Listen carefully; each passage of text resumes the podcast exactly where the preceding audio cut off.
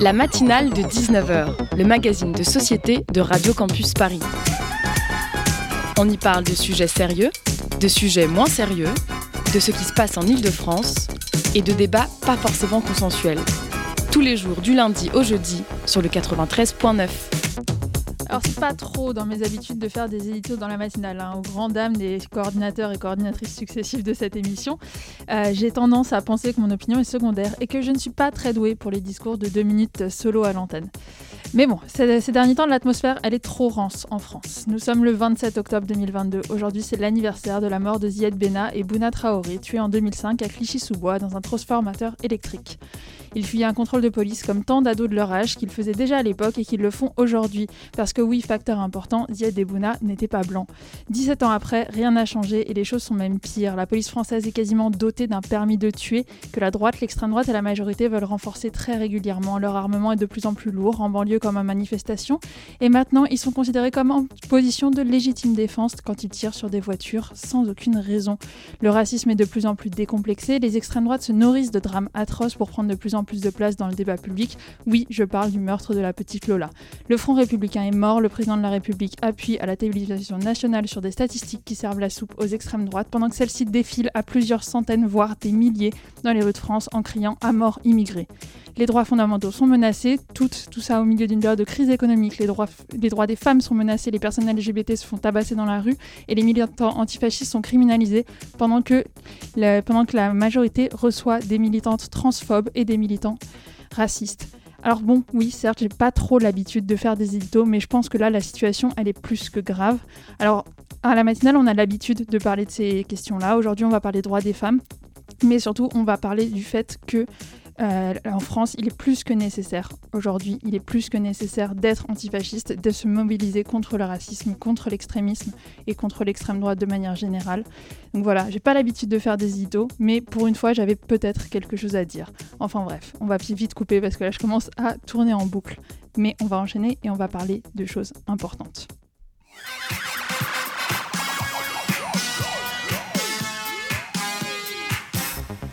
Vous écoutez donc la matinale de 19h, on est toujours sur Radio Campus Paris et voici ce qu'il y a au sommaire de ce soir. En première, partie d'émission, on reçoit par téléphone Sarah Durocher, qui est coprésidente du planning familial, pour parler du reçu récent du Sénat d'inscrire l'IVG dans la Constitution. Comme je vous l'ai dit, on parle de droits des femmes, on parle de droite et d'extrême droite.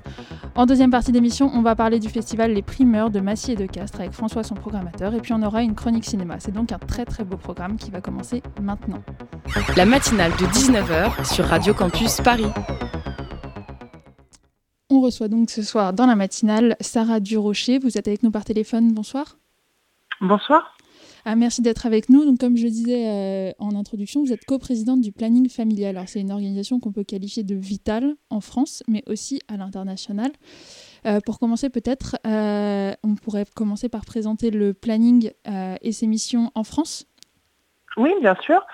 donc, le planning familial, c'est une vieille association euh, puisqu'on a presque 60 ans euh, et on a des antennes un peu partout en France. On est à peu près à 79 antennes euh, en métropole et dans les départements d'outre-mer. Et donc on est une association euh, féministe d'éducation populaire euh, qui est bien connue sur ses premiers combats sur l'avortement et la contraception et aujourd'hui qui élargit ses combats sur les questions de droits sexuels et reproductifs pour toutes et tous. Et donc, euh, en fait, au quotidien, on a des accueils, mais on va aussi faire des formations, des groupes de parole, et euh, on, fait un grand nombre d'actions. On reçoit à peu près plus de 400 000 personnes euh, par an, et on fait aussi énormément d'éducation à la sexualité dans les établissements, même si certains veulent s'y opposer. Et merci pour l'édito du départ. Je tiens à remercier, j'étais tout à fait d'accord. en tout cas, on, on, on sait qu'on a des ennemis et énormément de soutien également. Justement, on va revenir un petit peu sur les différents points qui ont été euh, évoqués dans cet édito. Mais euh, Déjà, si vous êtes parmi nous ce soir, c'est parce que le Sénat vient de refuser euh, d'inscrire le droit à l'IVG dans la Constitution française. Alors évidemment, cette question de l'inscription du droit à l'IVG dans la Constitution ne vient pas de nulle part. C'est une proposition qui est assez récurrente de la, part de la gauche, mais qui a été mise très très en avant dans le débat français, y compris par la majorité, au moment de la révocation euh, de Roe versus Wade par la, par la Cour suprême américaine, et donc de l'interdiction de l'avortement euh, dans pas mal d'États américains. Alors, avant d'entrer là-dedans, sur l'histoire de l'avortement en France, celui-ci a été légalisé, mais jamais constitutionnalisé. Qu'est-ce que ça signifie au regard de la loi française? En fait, euh, au niveau du regard euh, de la loi française, ça veut dire que ce n'est pas considéré comme un droit fondamental. Pour nous, ça l'est, très clairement. Mais en, termes juridiques, ce n'est pas considéré comme tel. Ça veut dire qu'aujourd'hui, il pourrait y avoir euh, l'extrême droite au pouvoir, il pourrait remettre en cause ce droit à l'avortement. Et donc c'est pour ça que nous, en fait, ce n'est pas nouveau à l'inconstitutionnalisation. Ça veut dire que nous, c'est une revendication qu'on a depuis une quarantaine d'années. Euh, et c'est pas seulement le planning, hein, c'est un grand nombre d'organisations politiques et d'associations euh, féministes qui poussent à protéger ce droit-là parce que pour nous, il est assez fondamental. Et quand on voit les échos qu'on a eus aux États-Unis, en Italie, dans quelques mois, malheureusement, en Hongrie ou en Pologne, on peut s'inquiéter et faire, enfin, et pourquoi pas en France, en fait, ce droit serait remis en cause. Donc on sait qu'en tout cas, il y a des personnes aujourd'hui qui sont contre l'avortement et qui pourraient accéder au pouvoir, et c'est ça aujourd'hui qui nous alerte. Alors, euh, si on peut revenir un petit peu rapidement sur ce qui s'est passé aux États-Unis, donc qui a remis cette question sur le débat public en France, euh, l'arrêt Roe versus Wade, c'est pas exactement la même chose euh, que la loi sur l'avortement euh, qui, autorise l'IVG en France. l'arrêt Roe versus Wade, c'est une décision de la Cour suprême qui, autorisait cet avortement, mais ce n'est pas une loi. Est-ce que vous pouvez un petit peu expliquer la différence entre les deux en France? Bah, en fait, euh, en France, c'est vraiment inscrit dans la loi. Ça veut dire que ça a été des longues batailles. Hein. Euh, c'était en 75. Il faut se rappeler que c'était une, une loi euh, qui, en fait, devait être revotée cinq ans plus tard. Donc, l'avortement est toujours quelque chose de très à part. Et en fait, il fait en sorte que sur l'ensemble du territoire français, en effet, ça garantit le fait que la loi existe. Après, son, son accès, c'est autre chose. Mais en tout cas, avec notre fonctionnement en France, c'est comme ça que c'est établi. Au niveau des États-Unis, étant donné qu'il euh, y a plusieurs États, en fait, euh, ça fait en sorte que les États aujourd'hui peuvent décider par eux-mêmes euh, d'installer une loi sur l'avortement ou non. Et donc on a vu des premiers États, je ne pourrais pas vous dire le nombre aujourd'hui, mais un grand nombre d'États en tout cas qui sont en train de remettre en question ce droit-là. C'est comme si un peu euh, on mettait euh, sur les mêmes choses, sur les questions des régions en fait. Et donc évidemment que ça fragilise, évidemment que ça ne garantit pas pour toutes les femmes aux États-Unis euh, l'avortement. Et donc pour nous, c'est une grosse alerte que l'on peut avoir et que l'on a. voilà, c'est vrai que ça a une, une grosse résonance au niveau international. Il faut savoir qu'il y a eu sept propositions de loi qui ont été déposées juste, juste après ce qui s'est passé aux États-Unis. Euh, mais nous, on était déjà en alerte et on voyait bien ce qui se passait en Pologne, en Hongrie depuis des mois et ce qui se passe dans le monde entier, puisque c'est un des combats euh, assez importants. Il faut savoir que toutes les 9 minutes, une femme meurt d'un avortement euh, non sécurisé. Donc voilà, ça reste pour nous un droit fondamental et on sait que ça fait partie des batailles féministes en Europe et dans le monde. Vous avez évoqué en Europe donc le fait que le droit à l'avortement aussi est beaucoup menacé et vous avez cité notamment le cas de la Pologne et de la Hongrie qui ont drastiquement réduit l'accès à l'avortement, voire carrément, on peut dire, interdit euh, l'avortement. Euh, pourtant, on pourrait penser que l'Union européenne, qui est, qui est construite autour de valeurs humanistes et de protection des droits humains, aurait des barrières de protection de ces droits, et ce n'est pas le cas. Non, c'est pas le cas. Euh, notre cher président de la République, euh, lors de son discours pendant la présidence de l'Europe, avait dit qu'il souhaitait le faire rentrer dans la charte européenne. On voit qu'il est incapable de le rentrer dans la Constitution française, donc c'est plus que interrogeant. Euh, évidemment qu'on voit ce qui se passe en Pologne. Hein. donc juste en Pologne, on n'a pas le droit de promouvoir l'avortement. Aujourd'hui, il y a des activistes féministes qui sont emprisonnés ou menacés, en tout cas de manière assez importante. Euh, les avortements se font de manière euh, euh, comme à l'époque avec le MLAC, en fait, hein, les femmes s'organisent autour de ce droit-là. Et voilà, il y a une grosse alerte par rapport à ça. Et puis, il y a en Italie hein, ce qui vient de se passer aussi, ça veut dire que l'extrême droite qui arrive au pouvoir, on voit qu'une des premières choses et une des premières propositions de loi, c'est de re-questionner ce droit fondamental. Donc bien évidemment qu'on peut être que en alerte. Et juste en Hongrie, en fait, c'est d'imposer le souffle du cœur pour les personnes qui sont en demande d'avortement. Donc c'est des techniques que l'on connaît bien et que l'on sait par les anti-choix. Je crois que en fait en France on a la chance d'avoir la loi. Euh, son accès est fragilisé et nous on le dénonce de manière très régulière.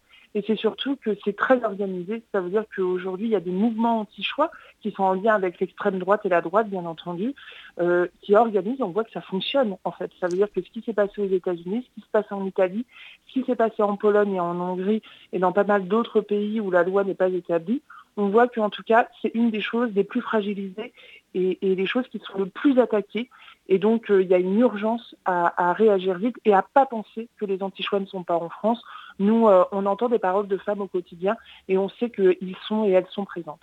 Oui, alors justement, vous avez évoqué l'Italie. Donc, euh, Giorgia Meloni, qui vient d'être élue en Italie, a effectivement déjà questionné le droit à l'avortement.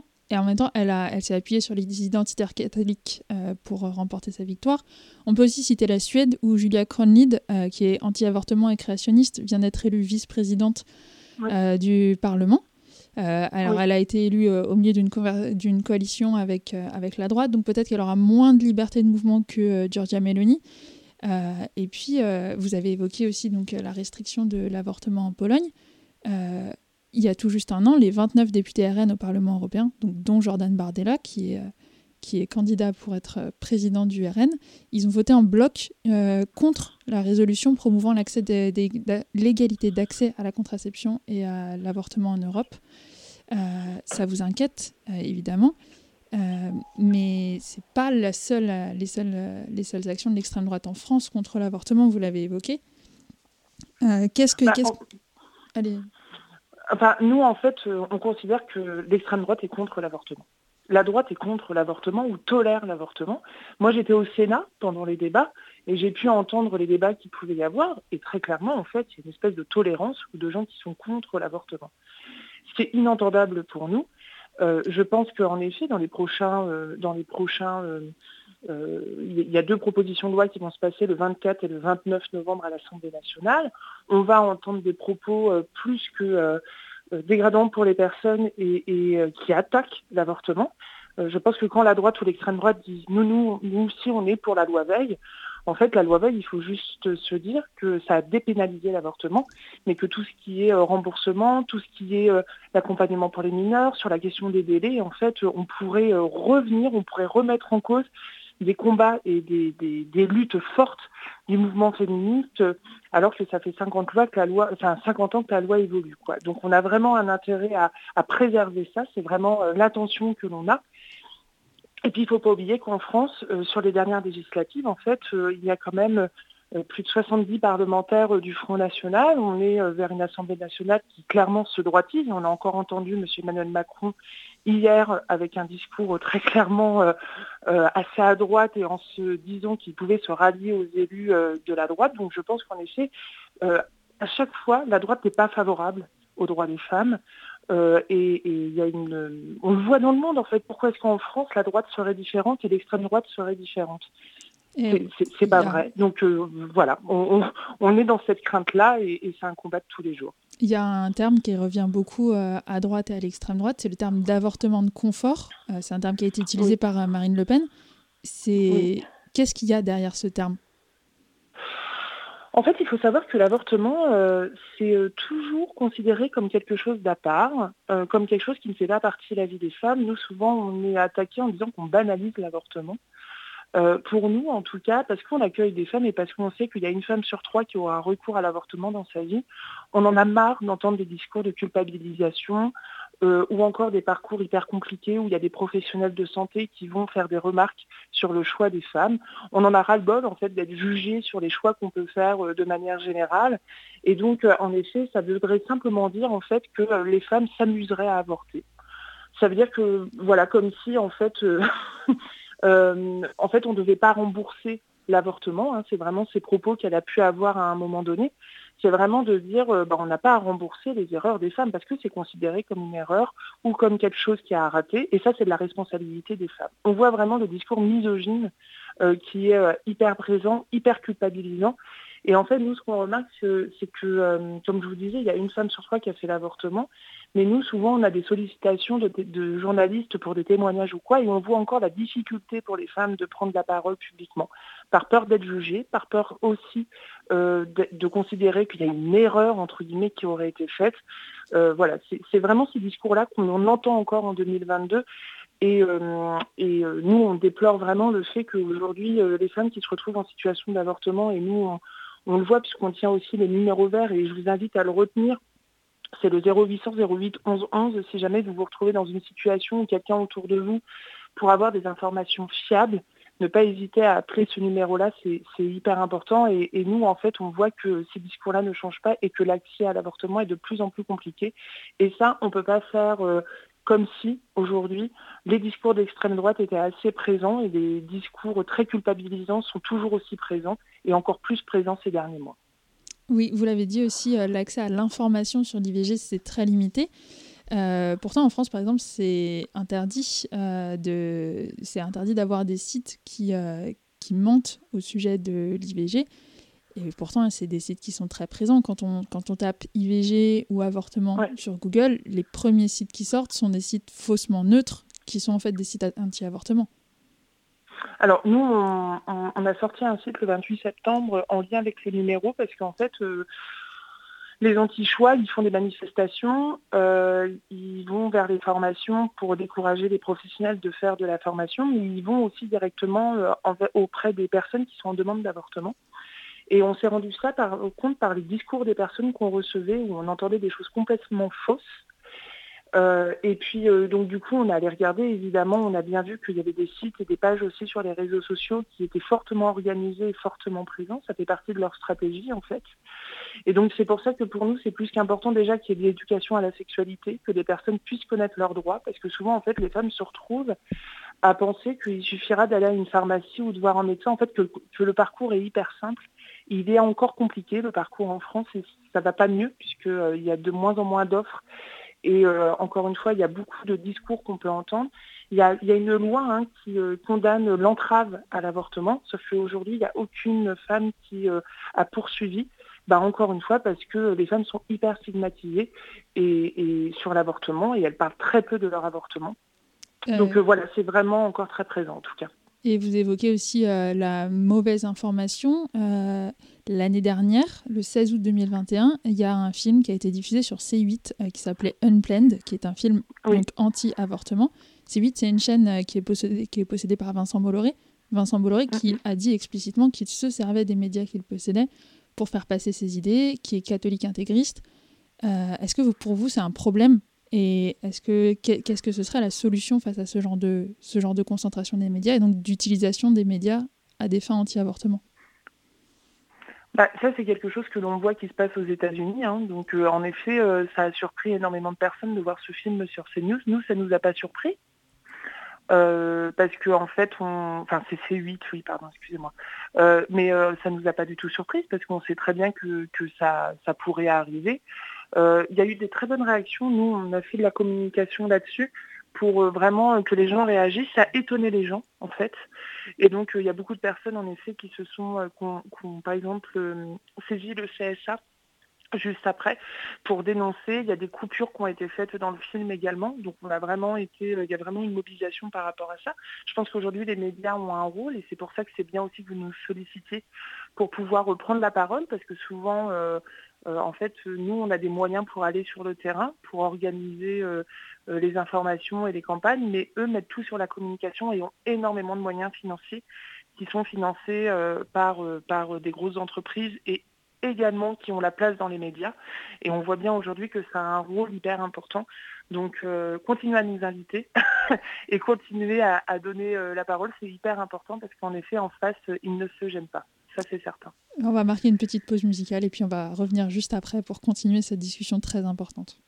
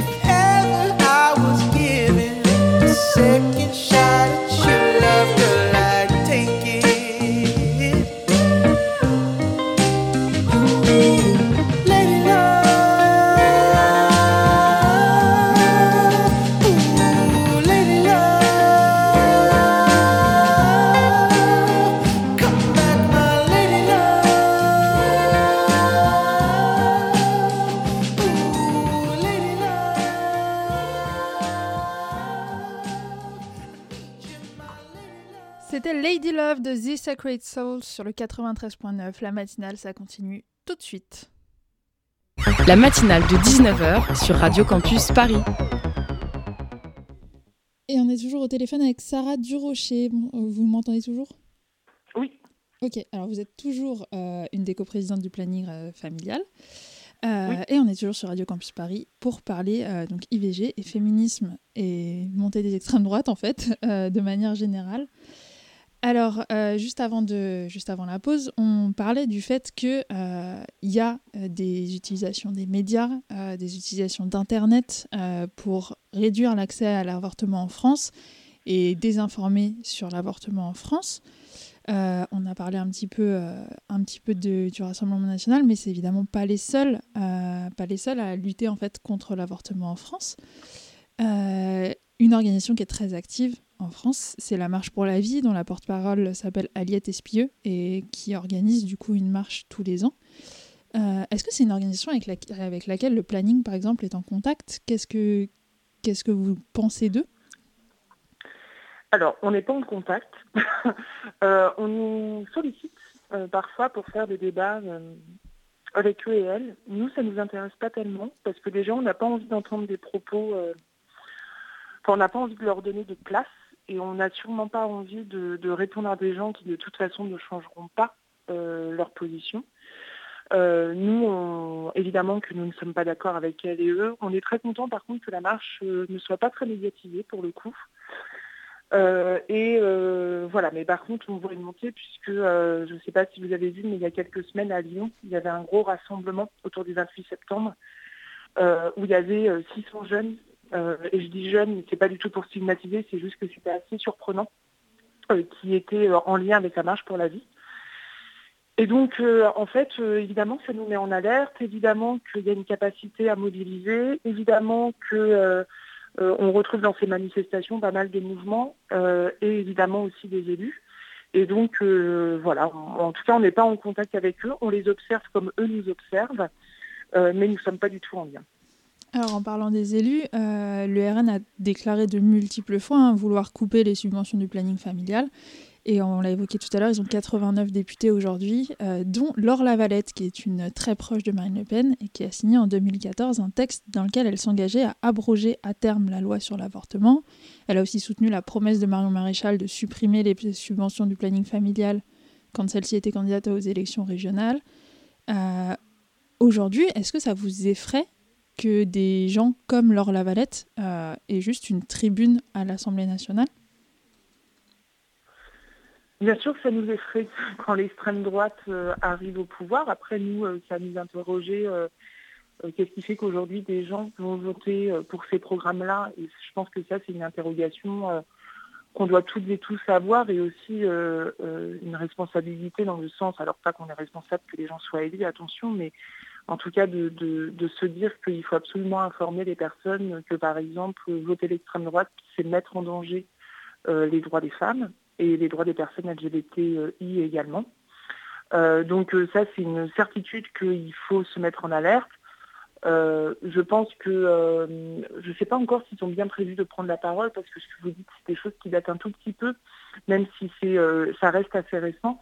Je crois qu'on va voir lors des propositions de loi sur l'avortement qui vont avoir lieu, qui est portée par Mathilde Panot et une autre qui est portée par Aurore Berger, euh, on va voir les débats qu'il va y avoir et la prise de parole qu'il va y avoir. En tout cas, nous, on y sera attentifs et bien entendu qu'on les interpellera euh, si jamais euh, des propos haineux sont émis. sur la question de l'appel à enlever les financements du planning, c'est quelque chose que porte le Front National et la droite depuis un petit moment. Il faut se rappeler que le planning a vécu un cyberharcèlement fin août d'une très grande violence, où on a vu en effet des, parlementaires euh, appeler à enlever les financements euh, d'État et les financements au planning familial. Évidemment que ça nous met en vigilance, mais on sait aussi qu'on a beaucoup de gens qui nous soutiennent et ça, c'est important. Oui, parce que du coup, le harcèlement que vous évoquez, c'est lié au fait que bah, le planning familial, ça ne vous ne traitez pas que de l'avortement, euh, et que donc le harcèlement il était lié à une affiche euh, qui euh, disait au planning on sait qu'il y a on sait que des hommes peuvent être enceints si je me souviens bien de l'information oui, voilà affiche qui s'insérait en fait dans une série d'affiches autour des actions du planning. Alors le planning, en fait, ça fait beaucoup de choses. Ça, aide les, les, femmes à accéder à la contraception, mais c'est une association en fait, qui défend les droits des femmes, des personnes LGBT. Oui, tout à fait. Ça veut dire que euh, nous, on est euh, sur un accueil inconditionnel des personnes. Et ce qui est important pour nous, c'est que les personnes les plus éloignées du droit ou de l'information puissent avoir des lieux safe et sécurisants pour elles et eux. Et évidemment que nous, euh, on accueille des personnes cisgenres et des personnes aussi transgenres. Et que eux aussi, enfin que tout le monde en fait a besoin de ces droits sexuels et reproductifs et que leur accès est plus qu'évident. Et en effet, c'est important de dire que c'est une campagne qui était déjà depuis quelques mois euh, au sein même de notre association. En fait, l'objectif, euh, c'était pas de faire une communication euh, grand public, c'était de mettre ces affiches dans nos lieux d'accueil, tout simplement pour que les personnes trans puissent se dire, bah, ici, moi, je peux parler de ça, je suis dans un lieu safe, en fait, et sécurisant pour moi.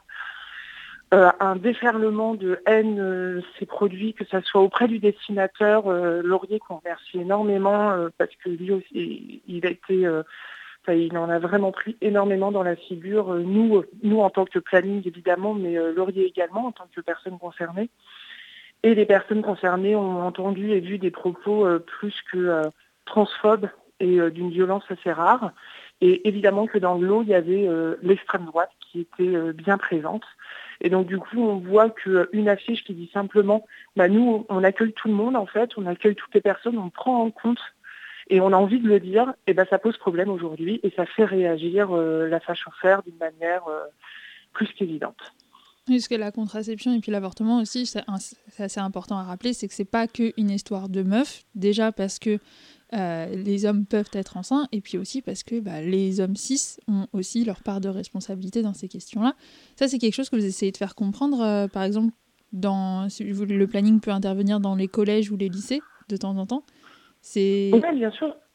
Ouais, enfin, nous, on va, on va essayer de déconstruire un peu tout ça parce qu'on est dans une société très binaire et, euh, très stéréotypée euh, et très genrée également, euh, surtout voilà, des rôles qui peuvent être associés. nous, on sait par exemple qu'on a un mouvement d'éducation populaire et on intervient auprès de plus de 130 000 jeunes par an euh, et on parle de leurs paroles, et évidemment que la question du genre, c'est une question, la question de la responsabilité aussi contraceptive, c'en est une autre. Et euh, en fait, on voit que ça a de l'intérêt, que les personnes ont envie d'avoir de l'information là-dessus, euh, ce qui peut déranger une partie de l'extrême droite parfois, mais c'est une réalité, et nous, bien évidemment, que on met ça en avant.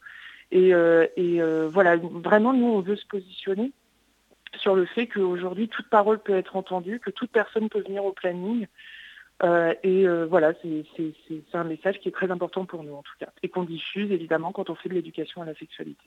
Alors avant de se quitter, il y a une dernière question que j'aimerais évoquer avec vous qui, qui concerne l'accès à l'avortement de manière directe. C'est la question de la clause de conscience en France. Oui.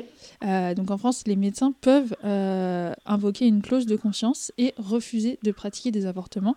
Est-ce que pour vous, ça c'est un problème Enfin, J'imagine que oui, c'est un problème. Et est-ce que vous êtes favorable à la suppression de cette clause de conscience? Alors, en fait, euh, juste pour faire un historique, euh, euh, la, clause de conscience, elle a été mise dans la loi Veil. En fait, il faut savoir que quand on va chez son médecin, notre médecin peut refuser un acte. Il a le droit, il a déjà une clause de conscience qui existe. Le seul souci, c'est qu'on a inscrit en plus, ça dire une clause spécifique, tout ça pour vous redire comment l'avortement est toujours un acte à part et stigmatisé, qui en fait euh, dit dans la loi que en plus c'est une seconde cause de conscience sur l'avortement. Donc euh, c'est assez dingue. donc nous évidemment qu'on milite depuis sa création à l'enlever vraiment.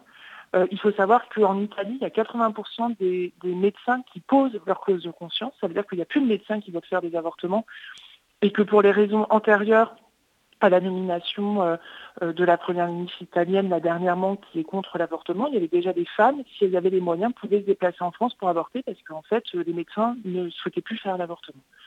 En France, on n'a aucune idée du nombre de médecins. Par contre, nous, on a des histoires et des témoignages de personnes qui nous disent, bah, en fait, mon médecin n'a pas tout de suite dit contre, qu'il était contre l'avortement ou qu'il pratiquait pas l'avortement.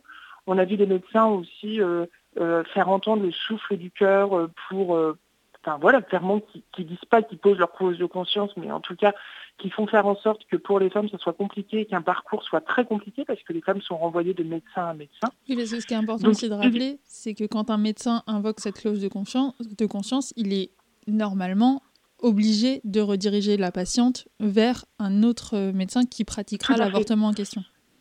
Tout à fait. Et nous, ce qu'on observe, c'est que ce n'est pas forcément le cas. Donc nous, des fois, on a des femmes désespérées au téléphone qui, ne pas désespérées de faire un avortement, parce que c'est leur choix et souvent c'est un soulagement, il faut se rappeler, c'est de stopper une grossesse qu'on ne souhaite pas. Euh, euh, mais euh, ça va être en effet de ne pas avoir d'informations. Et donc nous, on a des femmes qui sont complètement perdues, qui ne savent pas à qui s'adresser, alors qu'elles se sont adressées à leur médecin. Donc nous, on a ces témoignages-là. Donc pour redire en fait, ça, en fait, symboliquement, c'est important qu'il n'y ait pas une clause spécifique à l'avortement. Et nous, au planning, on se bat, en fait, pour que l'avortement soit considéré comme un acte qui fait partie de la vie des personnes, que euh, les personnes n'aient pas peur de parler de leur témoignage et de leur choix, parce que c'est un droit qui est plus qu'essentiel, et qu'il faut se rappeler également que toutes les femmes, enfin, en fait, une femme qui souhaite avorter, elle avortera. Il y a un film que je vous conseille, que j'ai eu la chance de voir en, avant-première, qui s'appelle Annie Colère, qui parle du MLAC, en fait, de comment les femmes s'organisaient à l'époque pour pratiquer les avortements. Et euh, en fait, une femme qui souhaite avorter, elle avortera. Au péril de sa santé ou au péril de sa vie. Et nous, on sera dans la capacité de s'organiser. Mais par contre, c'est hyper important de dire que euh, euh, son accès est toujours pas simple en France. Et il faut vraiment protéger, protéger ce droit-là parce qu'il y a des gens qui sont contre l'avortement très clairement. Bah, écoutez, ça va être la fin de cet entretien. Donc, merci beaucoup à vous d'avoir été parmi nous. Euh, est-ce qu'on peut-être, euh, avant de se quitter, vous voulez rappeler euh, les différents moyens pour les femmes de vous joindre au sujet de l'avortement? Oui, alors vous pouvez nous joindre dans les antennes du planning, bien évidemment. on a un site internet, on est sur les réseaux sociaux, il ne faut pas hésiter à nous interpeller directement. La deuxième chose, c'est qu'on a un numéro vert qui est le 0800 08 11 11 c'est un numéro sur l'avortement, la contraception et la sexualité. Donc toutes les questions que vous pourriez avoir, il ne faut pas hésiter. Et on vient de sortir un site pour contrer les sites anti-avortement qui s'appelle ivgcontraceptionsexualité.org. Donc ne pas hésiter aussi à venir nous voir, pousser la porte du planning. Ce n'est pas tout le temps simple pour toutes et tous. Mais par contre, il ne faut pas hésiter à nous appeler, à nous écrire. Et euh, voilà, on sera présent pour toutes les questions, avortement et bien plus large encore, et pour toutes et tous, bien évidemment. Et ben, je propose qu'on clôture euh, euh, cet entretien sur une citation de Simone de Beauvoir euh, qui disait aux femmes N'oubliez jamais qu'il suffira d'une crise politique, économique ou religieuse pour que les droits des femmes soient remis en question. Ces droits ne sont jamais acquis. Vous devrez rester vigilant toute votre vie durant. Et évidemment, elle évoquait en premier terme le droit à l'avortement. encore une fois, merci beaucoup Sarah Durocher d'avoir été avec nous ce soir. Et nous, la matinale, on va continuer juste après ce morceau, Ray Street de Courtney Barnett. Merci beaucoup, au revoir.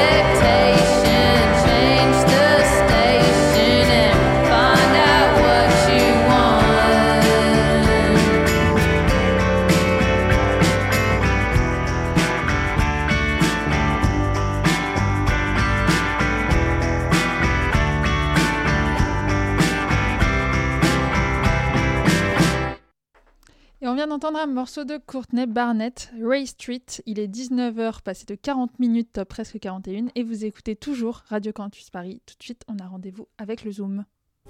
Le Zoom, dans la matinale de 19h. Alors ce soir dans le Zoom, on va parler du festival Les Primeurs de Massy et de Castres. Et c'est Marie qui va mener l'entretien. Bonsoir Marie. Bonsoir. Donc le festival des premiers albums, c'est les Primeurs de Massy et de Castres. Là, ça aura lieu du 2 au 5 novembre, autrement dit de mercredi à samedi prochain. Au programme, Emma Peters, Julien Granel, Gwendoline et bien d'autres. Pour en parler ce soir, on reçoit François Baudenon, le programmateur et directeur du festival. Bonjour. Bonjour. Alors, elle s'annonce comment cette 25e édition? Eh ben bien. Déjà, elle s'annonce, donc ça c'est cool parce qu'on a quand même eu des mauvaises surprises ces dernières années, comme, euh, comme tous nos, nos, camarades des salles de concert. voilà. Donc, euh, donc ça, ça, a lieu, ça s'annonce bien. Euh, a, priori, les gens sont au rendez-vous, les artistes sont là. ça y est, nous on a lancé la, la, transformation du lieu, les préparatifs. Donc, donc voilà, ça s'annonce bien.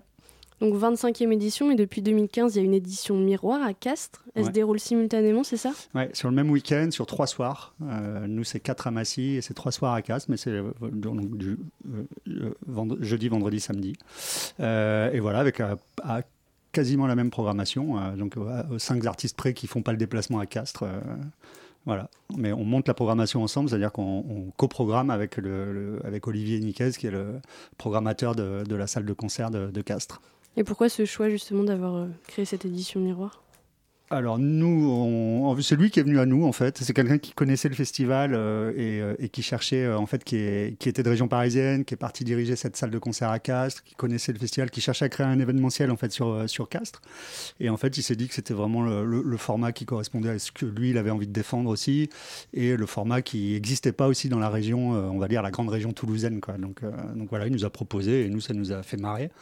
Et puis ça a donné une autre envergure au festival, parce que ça lui a donné un petit côté national c'est pas très simple en termes de routing parce que c'est deux villes qui sont très très éloignées, mais bon, voilà, les artistes jouent le jeu, les prods aussi depuis le début, donc ça, ça fonctionne. Donc vous mettez en avant de nouveaux talents. Nouveaux à quel point? Est-ce que ça veut dire que c'est des gens dont on n'a pas beaucoup entendu parler? Ah bah, il y en a, quelques-uns, euh, il y en a quelques-uns quand vous regardez la prog qui sont, qui sont vraiment tout neufs. Après, ils ont sorti, ils ont tous en commun d'avoir sorti un premier album. Alors, suivant les modes de développement des artistes, il y en a qui ont, qui ont déjà sorti deux ou trois EP, qui commencent à être déjà un peu repérés, notamment par la profession. Quelques-uns commencent à avoir un début de reconnaissance publique aussi. Euh, voilà, mais il y en a d'autres qui sont très très euh, très très indés, très très peu connus encore, et c'est notre boulot justement d'essayer de les mettre en avant et de les, de les défendre. Donc ils sont choisis sur quels critères? Ah, totalement subjectif. non, c'est une programmation, c'est toujours une drôle d'alchimie, mais c'est vraiment, on passe beaucoup de temps à, recevoir des, liens. Euh, maintenant, on parlait de ça, il n'y a plus beaucoup de CD, mais des, liens d'écoute euh, par des agents, des producteurs, parce que c'est vrai que la, profession a, le, festival a 25 ans et la profession a tout de suite réagi hyper positivement à cette proposition. Et du coup, les prods, les agents nous envoient, enfin, je veux dire, ils ont envie globalement que leurs artistes passent, euh, sur le festival parce qu'ils savent que c'est un moment où ils sont mis en valeur. Et du coup, on reçoit beaucoup de, propositions par, l'entourage des artistes. Et puis nous, on se déplace beaucoup, on va voir les, artistes en concert, on, voilà, on fait ce travail-là.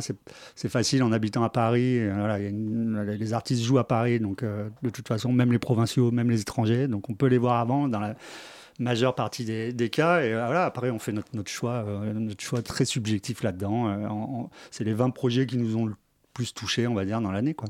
Parce que justement, j'ai pu lire sur un article de La Grosse Radio, qui est un journal en ligne qui couvre le rock, le reggae ou encore le métal. Les primeurs se veulent toujours et obstinément réfractaires au regroupement esthétique et aux programmations cohérentes. Est-ce que ça vous parle, ça? Bah ouais, j'ai le programme de la première soirée sous les yeux. Là, euh, je sais pas, euh, il y, a un groupe américain qui s'appelle euh, The Sacred Souls qui commence. ils sortent un premier album sur le label Dapton. Il y a des Turcs qui font une sorte d'électro oriental qui s'appelle La La La. Il y a Emma Peter euh, et on a un groupe de Maloya et un groupe de rock, enfin Maloya avec euh, Anne Pagaille et Johnny Carwash, quoi, qui est très typé rock. Quoi. Donc voilà, aller chercher la cohérence là-dedans. Euh, voilà. Mais c'est vrai qu'on défend ça. Nous, on a toujours défendu des soirées éclectiques. On voulait pas faire une soirée rock, une soirée électro, une soirée rap, une soirée que sais-je. Voilà, on avait envie de mélanger les styles, que les gens ils adhèrent, voilà, qu'ils viennent découvrir des trucs. Les sets durent 40 minutes, c'est court on enchaîne, ça enchaîne vite. On a deux salles, donc euh, voilà. Si ce que je dis tout le temps à des gens euh, qui viennent, qui me disent bah, j'ai moins aimé ça, bah voilà, c'est le moment d'aller boire un coup. Ça dure 40 minutes. Hop, on passe à autre chose, on enchaîne. Voilà, c'est le principe du festival festival. Quoi. C'est de, voilà, il faut, il faut être un peu ouvert pour venir.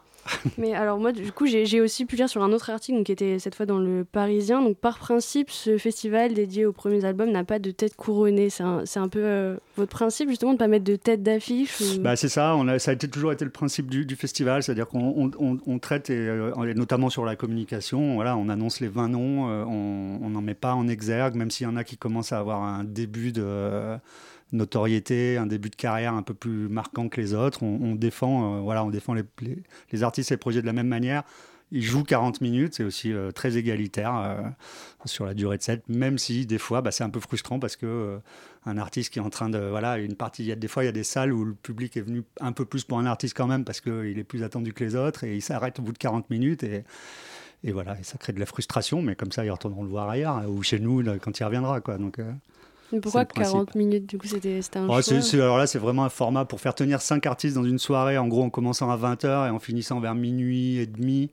Euh, notamment parce que mercredi, jeudi, euh, bah voilà, les gens ont tendance à bosser le lendemain et que si on veut pas euh, les perdre en route, faut faut finir pas trop tard, quoi. Donc c'est vraiment très, c'est mathématique, quoi. On s'est dit voilà, 5 ça tient, 40 minutes sur un premier, sur un jeune artiste, on va dire, c'est quand même un, un, set déjà où il a le temps de dire des choses.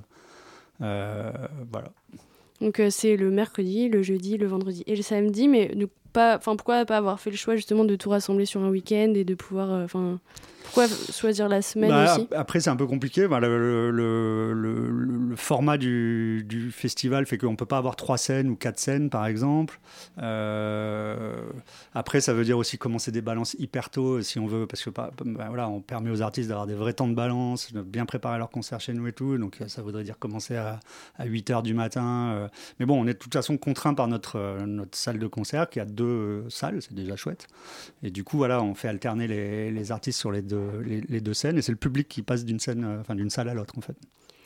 Décoré de la tête aux pieds, le lieu propose un espace réinventé où la convivialité côtoie l'inconformité pour mieux apprécier ses découvertes dans une atmosphère chaleureuse et décalée. C'est ce qui est écrit sur votre site. Ouais, on fait des belles phrases. Hein. Ouais, oui, c'est beau. moi, j'ai retenu inconformité, atmosphère décalée.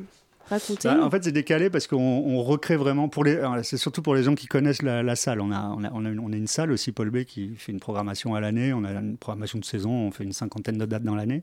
Et c'est vrai que pour le festival, on réinvente vraiment le lieu. On le, reconfigure différemment, on le décore. Il y a toujours un, accent particulier porté à la décoration. L'idée, c'était de se dire que les, gens, même les abonnés, les habitués de, la salle, quand ils venaient au festival, il fallait qu'ils aient le sentiment bah, qu'ils ne venaient pas à la salle qui venait sur le festival, c'était autre chose. Quoi. Donc c'est vrai qu'on fait un vrai effort à ce niveau-là et, qui marche et qui, fait, qui donne aussi cette convivialité. Enfin voilà, on essaie de faire en sorte qu'un festival, c'est avant tout ça aussi. Quoi. C'est une rencontre entre des gens qui viennent participer à, voir des concerts, boire un coup, manger, discuter. Enfin voilà, il faut que ça soit accueillant. C'est toujours possible de réserver ses places pour la semaine prochaine? Ouais, tout à fait. Comment on fait alors? Eh ben, on va sur le site internet de, Paul B euh, ou des primeurs de Massy. Euh, c'est euh, les primeurs de Massy.fr. Donc c'est 20 euros la soirée, les deux soirées c'est 36 euros, les 3,48 et les 4,56. Il y a aussi moyen d'être abonné à justement d'avoir une réduction quand on est abonné à Paul B. Tout à fait. Si vous êtes intéressé par d'autres concerts de la saison, ça vaut le coup. Donc le festival Les Primeurs de Massy, ça se déroule du 2 au 5 novembre prochain. Je le rappelle, c'est la 25e édition. Merci à vous, François Baudenon, programmateur et directeur du festival, d'être euh, venu avec nous ce soir. Merci à vous. Merci beaucoup. Alors tout de suite, on va se quitter, euh, on, va, quitter cette interview sur un morceau de musique. Euh, ce sera Audi RTT de Gwendoline, qui est justement programmé au Festival des Primeurs. J'en profite aussi pour vous signaler que The Sacred Souls, qui est passé euh, tout à l'heure, la première musique qui est passée, est également à la programmation du Festival des Primeurs. Donc si vous avez aimé, n'hésitez pas à aller à Massy. Nous, on revient tout de suite.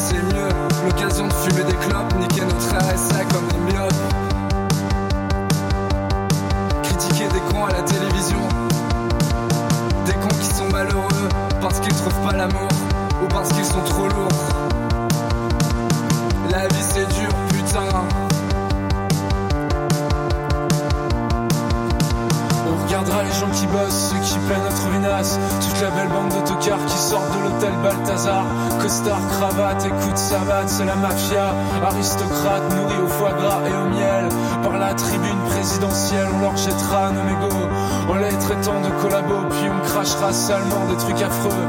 Gluons parce qu'on aime bien les voir tirer la gueule le soir. C'est la vie, c'est dur, putain. La vie, c'est dur, putain. La vie c'est dur, putain.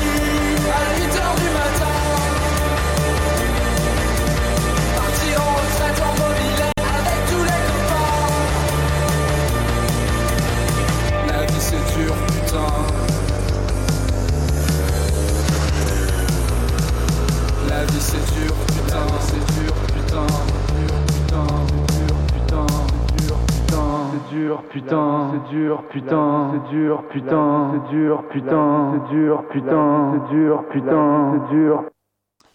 C'était Audi RTT de Gwendoline qui, je vous le rappelle, est programmé au festival Les Primeurs de Massy, euh, dont vous venez donc d'entendre parler.